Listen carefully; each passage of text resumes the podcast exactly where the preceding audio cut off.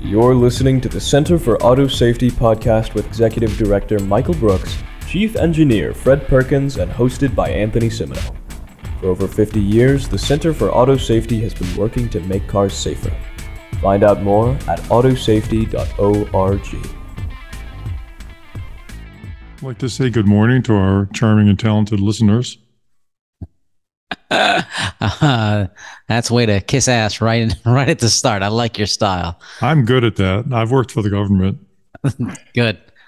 All right, guys. Uh, first of all, we never congratulated Michael last week. Congratulations to the executive director of the Center for Auto Safety. Richly deserved. Thank you guys. I'm, it's it's uh just more pressure to me. Well, you're the guy who can handle it. Uh, also, this is episode 15. We're almost ready to get our learner's permit. I love it. that that's all it takes is 15 episodes, huh? I guess. I mean, I don't know. Some states allow you to start driving at 15, I think. Maybe even. I, I did, I did, and I got a speeding ticket at 15 and got my car taken away for a month or two by your parents or the police? by my parents. Uh, The the judge actually ended up letting me off mm, um, because I was I probably had um, my parents let the judge uh, made the judge aware of my punishment. simpler times. You Yes. see where that leniency led, though? Now here you are. Yeah. You know, it, it really taught me a lesson. Yeah. Look what it did to you. Shameful. So last week we had our our uh, our fun guest Phil Koopman. We're gonna get into an update on what we spoke with him later on. Uh, but first, let's jump into a section that Michael wants to call Auto Madness. Autonomadness. Autono Madness. You know, you didn't spell it that way. You, Well, you know, you know, I I got to read your mind. All right, I like Auto Madness, but uh, you let's. know, I like the Autonomadness. It's it's a couple of things though. It's um, you know, it kind of captures what's going on now and what's been going on for a decade, really, and this push for uh self-driving, autonomous, driverless, whatever you want to call them, vehicles with without any real clear showing of the benefits or the safety of them. Um, and um, Al- Madness also kind of captures the feeling you get right now if you're in San Francisco stuck behind a robot car that's decided to stop in front of you in the only travel lane and uh, end your commute for the for until an engineer can come out and fix it. Um, so so that that's would never happen. I, I, we know that would never happen because these cars are going to make traffic safer. Right? Well, yeah, I think it happened on Good Morning America a couple of weeks ago during a live shot um, in one of the cruise vehicles. And since then, and actually even before then, there have been dozens, if not, you know, approaching reports into the hundreds of drivers stuck behind these things. Uh, a fire truck unable to reach its destination because of because of these vehicles stalled in the middle of the road. And so um that's the that's another part of the madness not just the craze and the rush to av but there's a lot of general negative sentiment um, from drivers in the san francisco area towards these vehicles um, and it raises a lot of issues that we'll we'll continue to talk about So, having lived in California and San Francisco for a number of years, a long time ago, I to point out the driving behavior of the GM Cruise is, you know, pretty standard, pretty typical of a, a California driver. Uh, but to remind viewers, this was uh, we spoke about this a couple weeks ago. The GM Cruise, uh, it's fully autonomous, maybe sort of, kind of. Um, basically, there's no driver in it. So if you're drunk between the hours of 10 p.m. and 5 a.m. or 6 a.m., you can hail one of these cars, freak your friends out who are probably more drunk than you, get into it, and then watch it stop.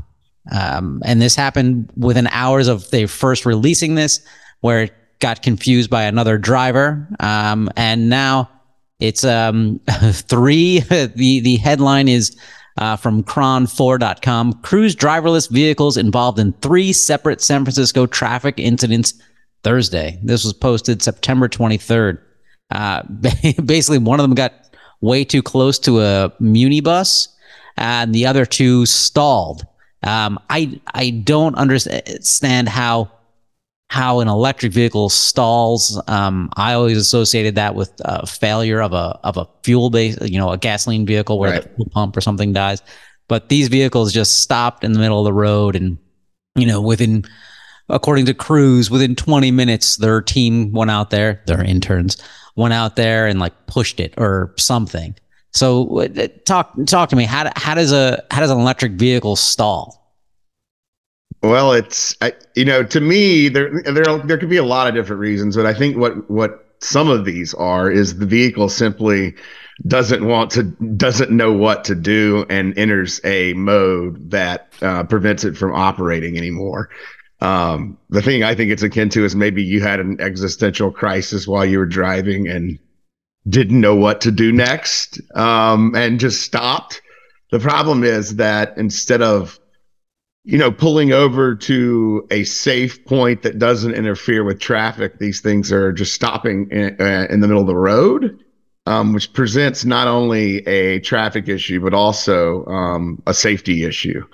Um, because you have you're create not only are you creating the potential for vehicles that are coming behind to hit that vehicle, so creating uh, traffic disruptions that can cause other bad driving behaviors by other drivers that can result in other incidents. So um, it's a it's a problem. You know, if this was a uh, fuel pump on a specific model of vehicle that was continually failing like this over and over, um, we would probably see a recall or a defect investigation from NHTSA looking into that because stalling and um, is is a safety risk and has been the subject of many recalls over the years. Um, so do we know if these vehicles actually stalled, or is that just some generic term that GM Cruise is claiming? Do we know what happened? Yeah, I don't think it's a stall. I'm assuming that in most of these cases, the the vehicle basically isn't comfortable operating anymore in its environment. Maybe it's exited its operational design domain. There any, you know, looking at how complex these AVs are, I would say there could be thousands of possibilities for why these vehicles are stopping in traffic. I, I, I wouldn't, I wouldn't, I wouldn't try to suggest that there was only one. Um, so we're not totally sure. It's not like you know Cruise is sharing this information with the world exactly why every one of these events is happening. So we're not totally sure. Maybe some of them will show up in the um, NHTSA standing general order, which really only co- probably wouldn't extend to vehicles just stalling and stopping traffic. But um, we really don't know uh, the reason behind all of these incidents. But the fact that they are stalling over and over again and, and people continue to report it is showing that not only is, you know, not only is this a traffic issue, but there's also a chance that at some point there's going to be a safety issue that arises simply because the vehicles aren't able to find a safe place to pull over. Who is uh, the San Francisco Police Department giving tickets to? Because I know if I just abandon a vehicle in the middle of the road, um, that would be a pretty hefty fine. They would tow the vehicle away. Uh, so what's going on there from just from a policing point of view? You know, I don't really know. I haven't I haven't been focused on that that part of the coverage, but I assume that, you know, if thinking of it as a driver, you know, there's if a driver had an existential crisis again and again and kept stopping in a travel lane, um, the same driver over and over again, I think that there would be some citations and possibly a chance that they would lose their license at some point if it kept happening, right? You put in a psych ward, I imagine. Um, May I something. make but- two two helpful comments here? Yep. Please, because I'm not. well, the first comment, and, and these are independent. The first comment is that um, this is all based on the proposition that self-driving cars will make roads safer.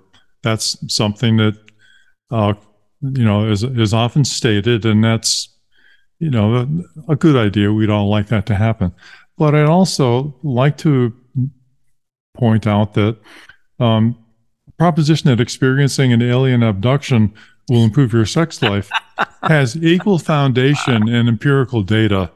So, I, I, you know, while the first objective seems good, the second objective seems perhaps even better.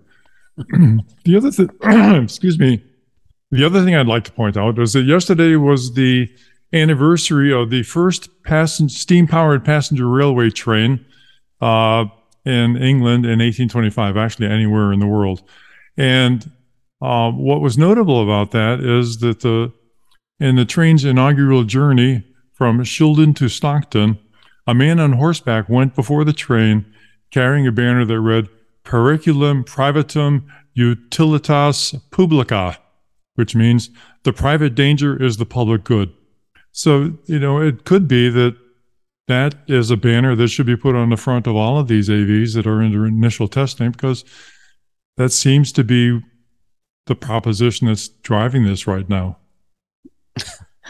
I don't know if the cars are big enough to hold that banner. It seems pretty long. It is a lot. Okay, so so, so now um, GM Cruise maybe they're getting away with this without ticketing, um, or you know, and causing these massive safety issues. They blocked uh, an ambulance um, because the you know the robot car had a reboot or something. Because as best we can tell, they're not really sharing what's happening. I don't understand how they get away with that. Oh, again, because you guys will tell me there's no regulations. Uh, but GM Cruise is also expanding to Phoenix. So, hey, those of you in the Phoenix area looking for a good time, hell, a driverless cab there and watch it just stop. and and Austin as well. So Well, keep Austin weird, I guess. Um, so, I, And in Phoenix, there also are tests underway by Waymo, right? So it's going to be very interesting to see what happens when Waymo confronts Cruise at an intersection. It, uh, it could be apocalyptic. th- that sounds like the great plot of a future movie, you know, or it would be a short film, 30 second film. I don't write films. Um, all right. Anything else uh, we have on, on GM Cruise that we want to discuss? you know, I think the the the one thing that's probably worth pointing out is that the um the city of San Francisco and the county both aren't kind of sitting here silent. Um, while I think they are in many ways supportive of the idea that AVs could in the future bring safety, you know, to their cities and the pedestrians there, they see some of these um, issues as a problem, and you know they responded to GM and Ford's petitions to NHTSA to exempt them from a lot of safety standards from AVs last week, and they basically laid out a, a pretty large list of recommendations of things, conditions that NHTSA needs to place on GM, Ford, and ultimately maybe any any AV company operating in cities across America in the future, um, because they're they've been on the ground and experienced a lot of the problems here that have been caused uh, by just the congestion, and they have some other issues that are um, worth looking into. So they're they're not sitting sitting idly by. They are um, trying to get NHTSA in in its look at these GM exemption petitions to consider not just some of the legal and regulatory arguments, but what's going on the what's going on on the ground in San Francisco and how this is impacting uh, consumers, you know, whether these vehicles are actually providing what they say they're going to, disability access, and some of these long term dreams that we have for AVs. Is that something that's even going on right now? Or are they just really testing these things, you know, on the roads um, without sufficient safeguard to protect the residents in San Francisco? So um, that's a quickly developing story and we're probably going to hear a lot more about it as these robot cars move from to new cities in America. Well, when I think San Francisco, I think safety. San Francisco, home of the Millennium Tower, sinking slowly and surely by one corner every day. All right. Let's go to uh, Recall Roundup. Strap in. Got a couple fun recall ones from roundup. GM this week. Uh, blank instrument panel display. This affects uh, potentially 186 vehicles, which seems pretty small. Uh, General Motors is recalling certain 2023 Cadillac Lyriq vehicles. A software error in the driver video display control module may cause the instrument panel to go blank. So basically, we updated some software, and ah, you don't have a speedometer anymore. That is that's what happens, and it's it's you know it's your entire instrument panel. It looks like, and this kind of goes back to um, some of the things we've talked about before with buttons and features inside the vehicle. You know, manufacturers are putting a lot. A, a lot of these systems are connected together now in ways at which, like here, you see, you know, the the video display control model has a boot up shutdown sequence that causes a problem here on the um, driver display. So that removes the instrument panel and other things because of you know an issue that traditionally would have been somewhat separated in the vehicle, but now all these parts are connected together, and we're seeing a lot of problems. Um, and it's it's you know it's it's one of those areas where it's more it's cheaper for the manufacturers to put all these systems together and it makes a lot of sense but when you do that and you're mixing safety critical systems with video systems and other type of um, display modules then you're creating a chance of these type of events happening and so um, you know it's good to see them catch it and that there's only a hundred and something vehicles involved but that would obviously be a um, difficult situation to navigate if you lost your instrument panel while driving. Mm. And is the Cadillac Lyriq, is that the uh, the three hundred thousand dollar Cadillac that's all hand built that they're coming out with? Is that that that car? No, it's the all electric version. Yeah. Well, it's the okay, so it's not the the super crazy expensive thing. No, it's only ridiculous. It's only ridiculously expensive. It's not crazy expensive. Okay. Well, it's good that's an all electric vehicle and they managed to. And again, I think, Fred, we've talked about this in the past with how does some basic software testing not capture that, hey, here's an update. Oops. Like that's. Well, yeah, it's. I mean, it's puzzling. You've never, we've never heard about the entertainment system on an airplane causing difficulty with airplane navigation. You know, uh, it, it's like putting in a CD in a in the uh, airplane video system and having the pilot's console completely blank out. It's just it, it just is something that should never happen. There are certainly ways of isolating systems. Uh, it's a it's a sounds like a pretty good example of just inadequate software validation. There are things going on that were never tested and uh, never validated, and that's ultimately what happened. If you believe that software should be validated, go to autosafety.org and click donate. I don't know if that will help, but it will help audit the uh, Center for Auto Safety. Next recall I got is uh, another one related to General Motors. A legible tire label. A legible tire size information may result in the wrong tires being installed, increasing the risk of crash. Potential number of units affected 24. Uh, I, I don't uh, this sounds to me more of a, a tire manufacturer problem. Um, but I have a, few questions. Like I, have never thought on my car, like, okay, here's I got to replace the tires. I'm gonna do it, and I'm just gonna choose something. Like, what's what's going on here?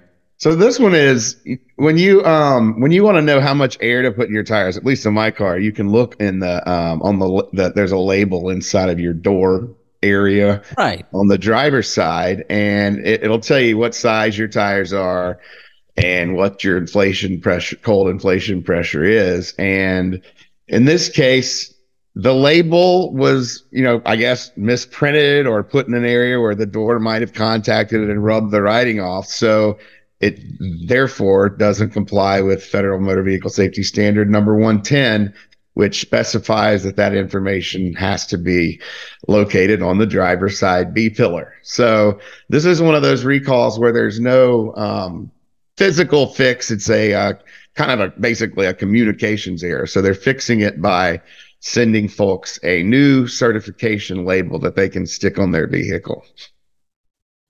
Okay.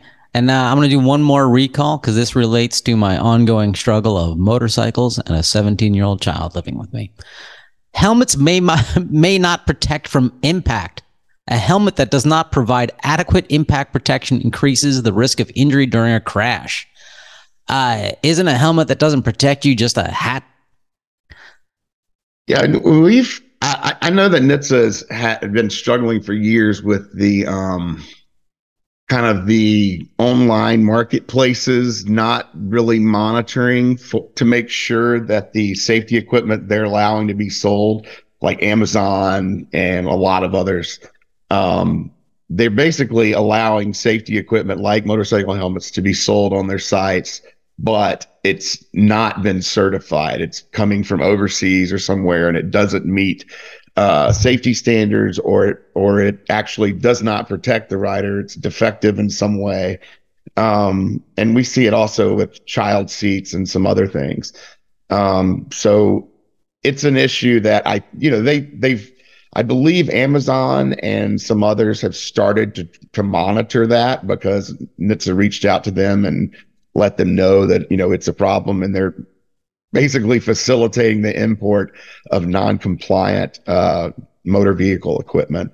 So there are some restrictions around it, but still, there once again there is no firm regulation here that is making sure that you know non-compliant products aren't being sold on internet marketplaces. So this is a Blackbeard motorcycle, head HM569 all sizes with a manufacture date of December 2020. If you have one of these Blackbeard motorcycles, Hammerhead, what a horrible name, HM569, uh, don't put it on your head. Uh, just turn it into a fruit bowl, a nice display, something else. Well, the name Hammerhead sounds ironically accurate. yeah, I, I, yeah, motorcycles. I just love what you guys told me when I asked, how do you cra- do they crash test motorcycles? And the two of you just looked at me dumbly and went, no. All right, now to my my new favorite segment, the one where I'm convinced you guys are really just making things up each week.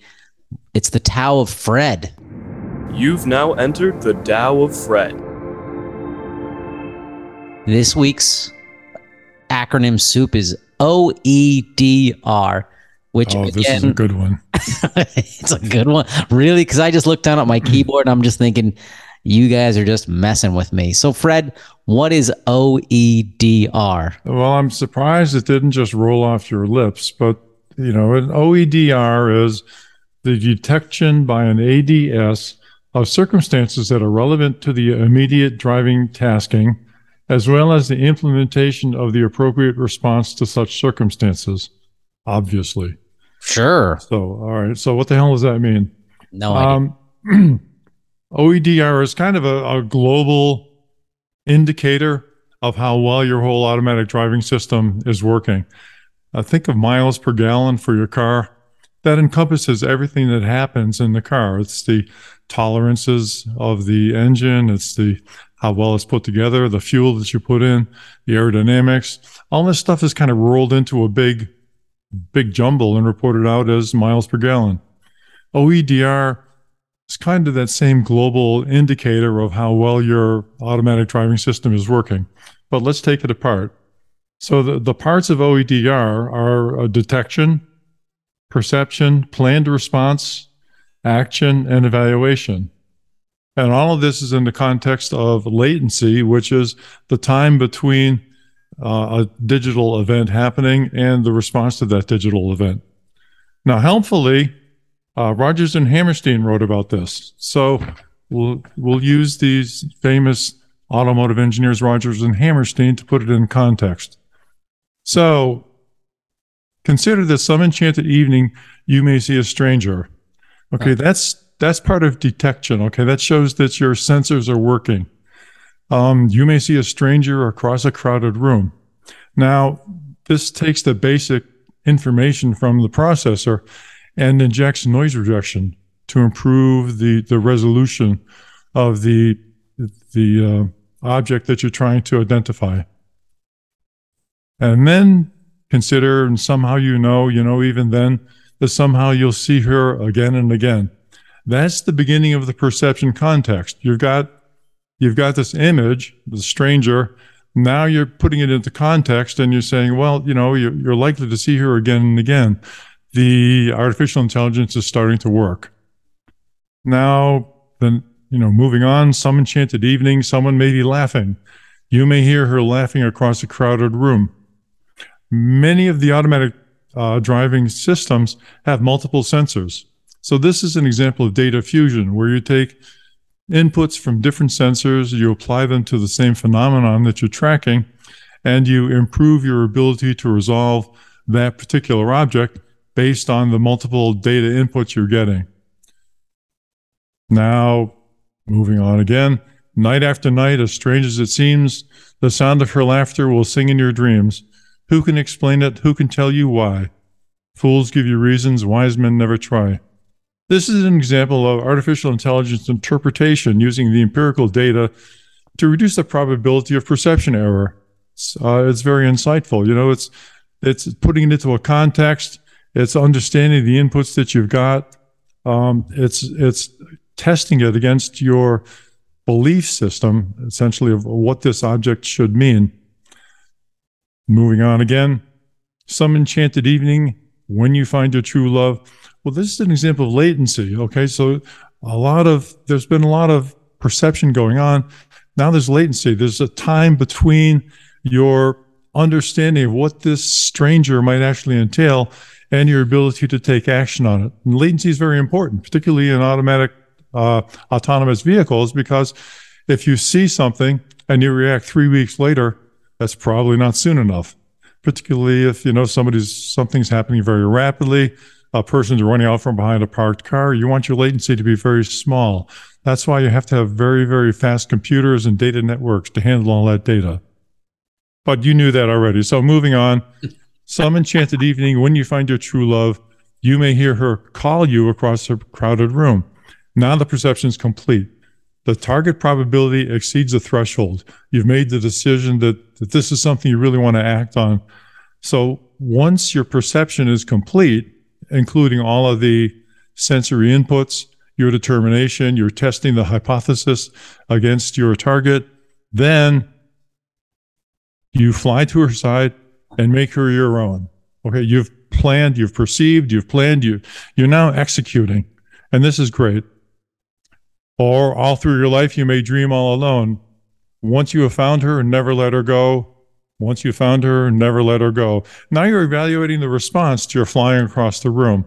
Okay, so this is this is the the culmination of the entire OEDR process.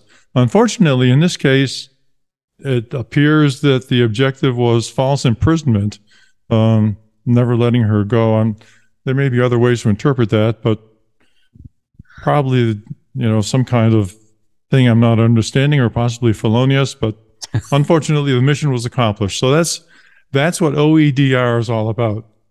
Uh, any questions at this point? Uh, when do you go on tour opening up for Jello Biafra doing spoken oh, man. I hope I hope to do that soon.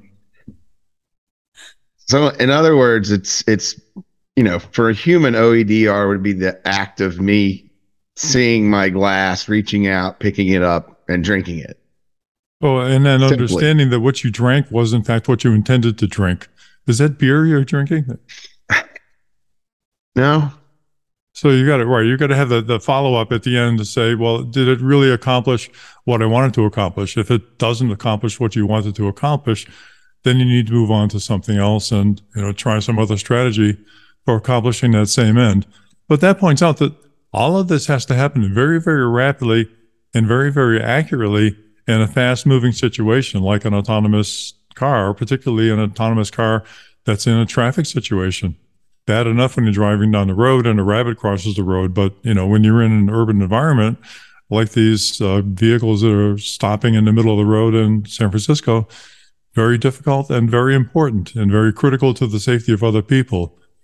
Uh, you know, Phil pointed out last week, which was a great comment, that one of the important and unsung parts of uh, automobile safety is other people compensating for your mistakes and other people adjusting their own behavior based upon what they see and expect and have experienced you to do. This is this is part of the human OEDR experience, if you will. But the autonomous vehicles enter, you know, they're a really new element. Um, it's really unpredictable what they are going to do. Uh, The developers complain that people are unpredictable, but the people are complaining, and rightly so, that the autonomous vehicles are unpredictable. They're stopping in the middle of intersections. They're encroaching on buses. They're they're hitting things.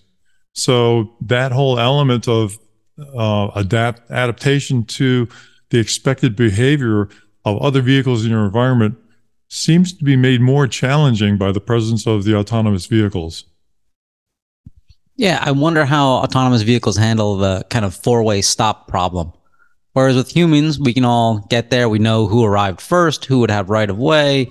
You can make eye contact, nod at somebody, wave them through, and you know when it, it's okay to break the rules. But you can see, oh, the person was here ahead of me. Now they're fidgeting with their coffee, makeup, phone, something like that.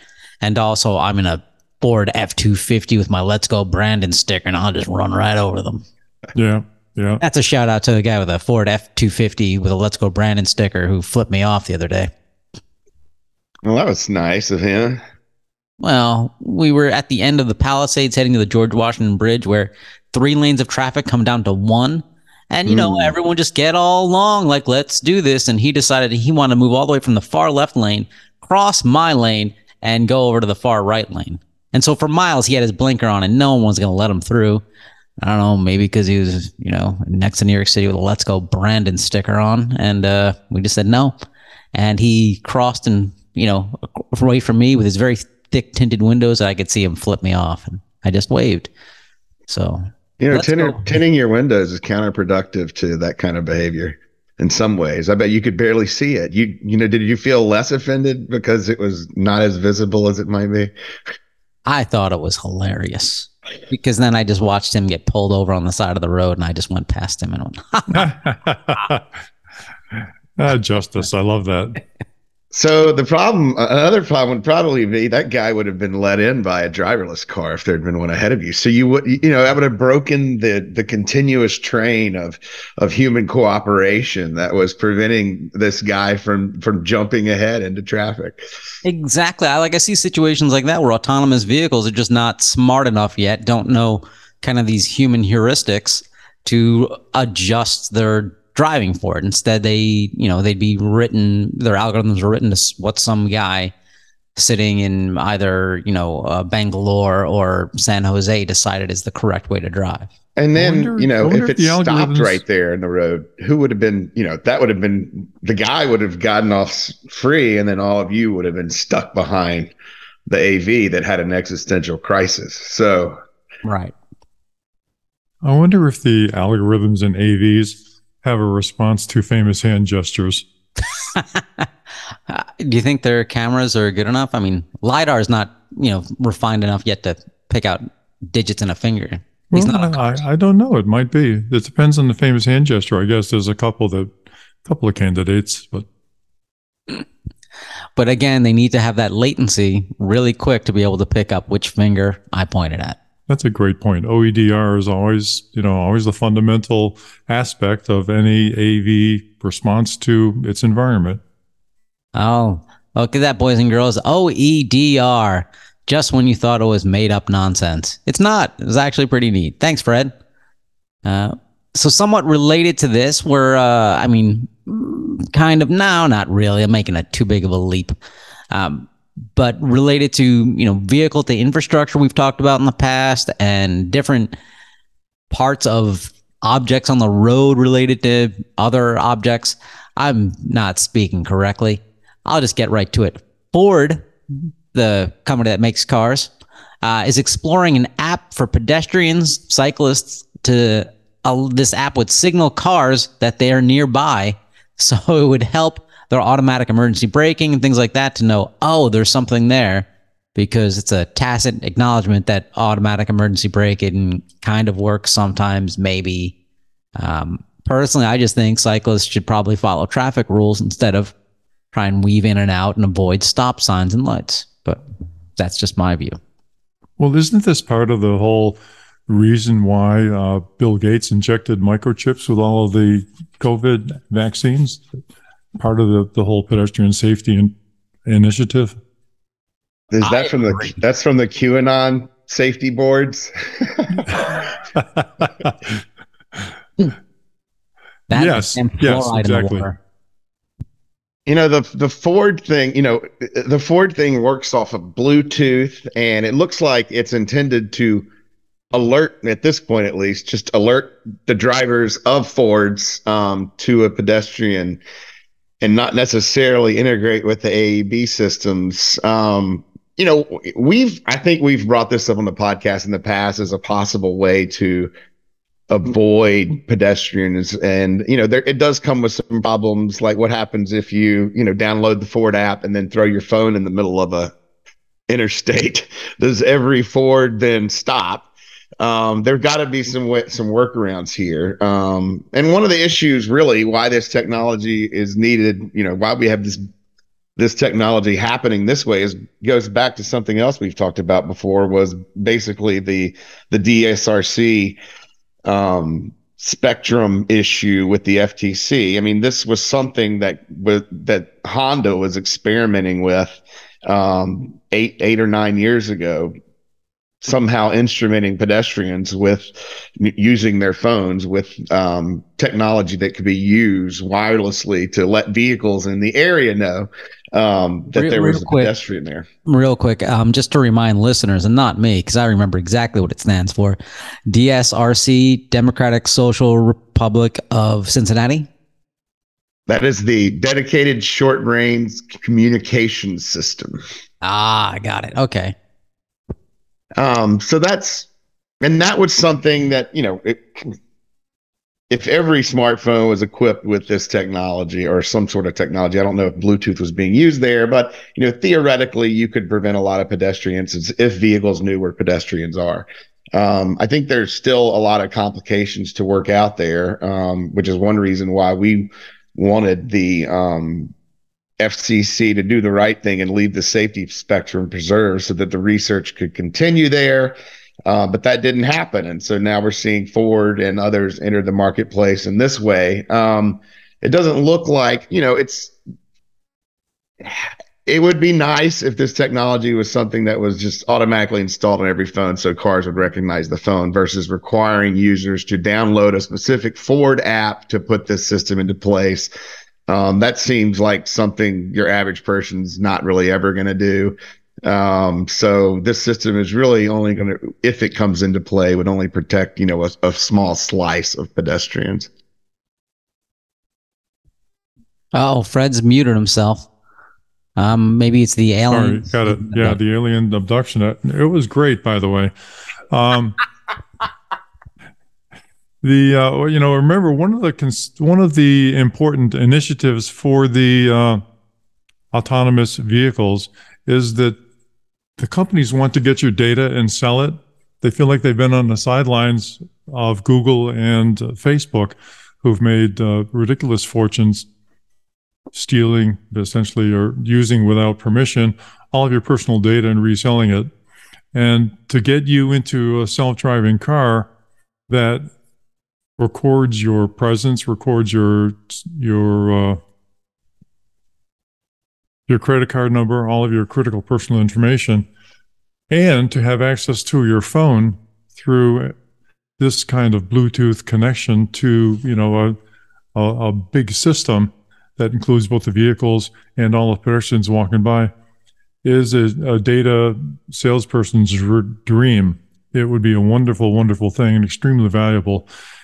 And, you know, yes, these vehicles may eventually end up being safer, but if they're uh, abroad, they're certainly going to be extremely valuable sources of data for the entire uh, big data network. Mm. Well, one day we'll be safe from the voices in my head. So, last week's episode, we uh, spoke to Phil Koopman uh, if you haven't listened to this episode, you should go listen to it. Uh, it was great. He was the author of How Safe is Safe Enough, and apparently it's not safe, and we're, we're never going to have enough. Um, but uh, Michael wanted to follow up on that, and he sent very specific notes saying on page 28, the four operational modes as an alternative way we talk about vehicle auto- automation instead of SAE levels. Uh, I'm just going to let you run ahead with this because when I saw that you put in your notes, page 28, I uh, hit my head against the wall. No, it was very nice of you. Ah, look at this. And I'm working with amateurs here. Michael's muted again too. I mean, it took us forever to get him a microphone and now now he's turned off his video. He's he's in shame. This is There's awful. so many buttons. So many I- buttons. There are a lot of buttons. How are you allowed to drive a car? Well, What? the the page 28 reference was for you anthony because that's where the pictures were of the operational mode so it it Mhm. it um really you know it makes sense to me uh, you know Koopman's structure there makes a lot more sense to me than the sae levels which are very confusing you know they they create certain problems. There's kind of a level two level four loophole. Nobody knows sometimes where level two ends level three begins. They're confusing. And um, you know he proposed kind of a simpler system. You know there's driver assistance which encompasses some of the things that we already see on cars today lane keeping assistance um, automatic you know cruise control systems those kind of things. Um, you know they're assisting you but you have to maintain focus and you have to keep driving the vehicle. And then there was a second level of supervised automation. This is where the vehicle is doing a lot. And this is a vehicle this is an area where we're still a little unsure if it's really a, a good idea if if if supervised automation can can work without humans becoming complacent and you know whether people can respond in emergency situations. Um, and then the third level was autonomous operation which doesn't require any human supervision um, and then the fourth was you know strictly vehicle testing um, which presumably would include a test driver. Um, so that seems like a simpler structure. It it basically identifies all the different areas we're seeing in technology right now, and you don't have these arguments over one, two, three, four, and five when you know five's a unicorn. We're not really sure what two, three, and four are in some respects and where their limits are.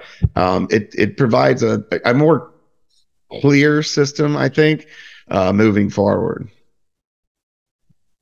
Yeah, Phil, yeah. Phil's not the first one to suggest that those SAE levels are uh, inadequate. No, It's, but uh, you know, it's it's going to be an uphill battle to get that to be revised.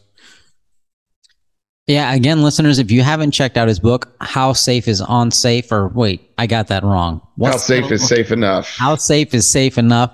Um, check it out. It's great. Um, but if you're on a limited budget, I suggest you go to autosafety.org, click on the donate button, and help continue this enterprise. I mean, we're, we've entertained you this long, right? I think so.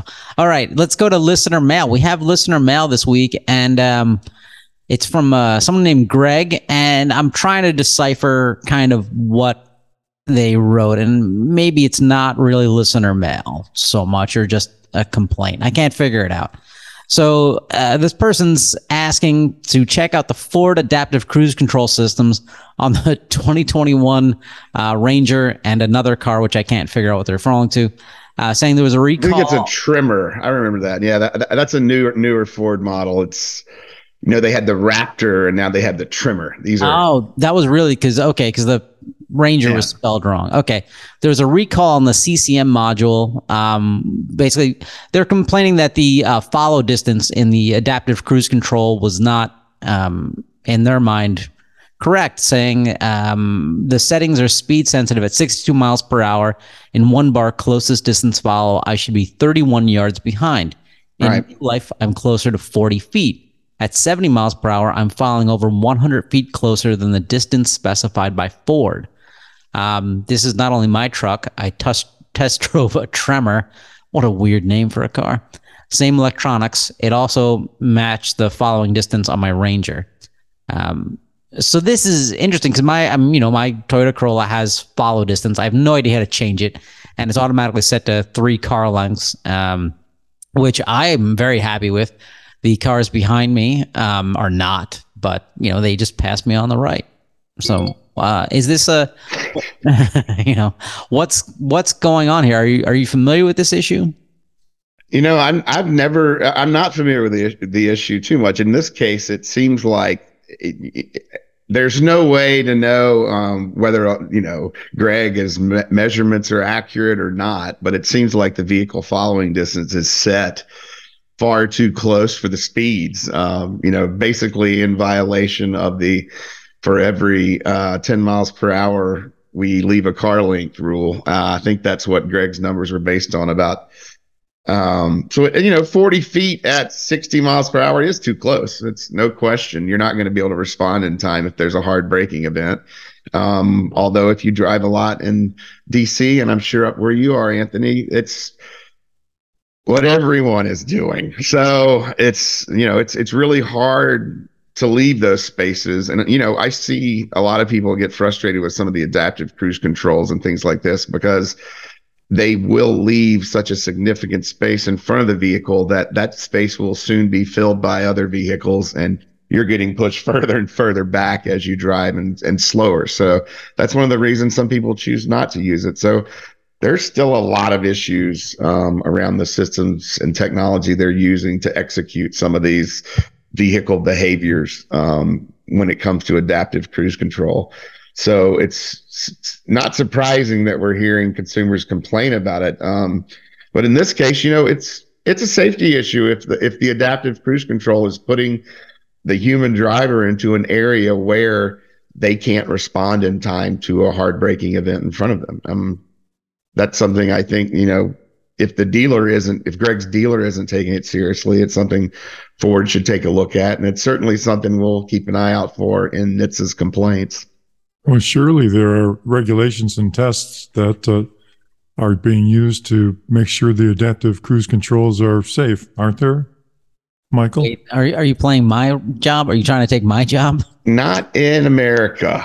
Um, I'm not even sure if adaptive cruise control has been regulated in Europe in any way either. But, you know, it would seem to make sense that at the very least you should set minimum following distances for um, vehicles. Um, that's something I think that is a minimum performance standard that's a no brainer since we've all been taught that since we were 15 or 16 in driver's ed. All right. So, adaptive cruise control, just adjust to it, people. It's actually incredibly helpful in my experience. You know, those people who want to go behind you and crawl into your trunk, as Fred pointed out in the past, just change your bumper stickers. Okay. They won't want to get too close to you anymore. Uh, I suggest let's go, Brandon. Uh, and and with that, unless anyone else has anything else to add, I don't believe I've got anything else on the list today. I do. Uh, wishing the best for everyone down in Florida with the hurricane coming in. That's about it. Right. Right. All right. Well, uh, thank you both so much. It was another fun episode. Thank you, dear listeners, and thank you for donating because I know you've gone out there and done this. And do it as a monthly donation. Um, and uh, goodbye. Goodbye, everyone. We do appreciate the support and thank you for listening. For more information, visit www.autosafety.org. Okay, um, so how is the OEDR? Too much, or is that about right? No, that was hilarious. That was amazing. That I like unbelievable. I still don't know what the hell it is, but it works.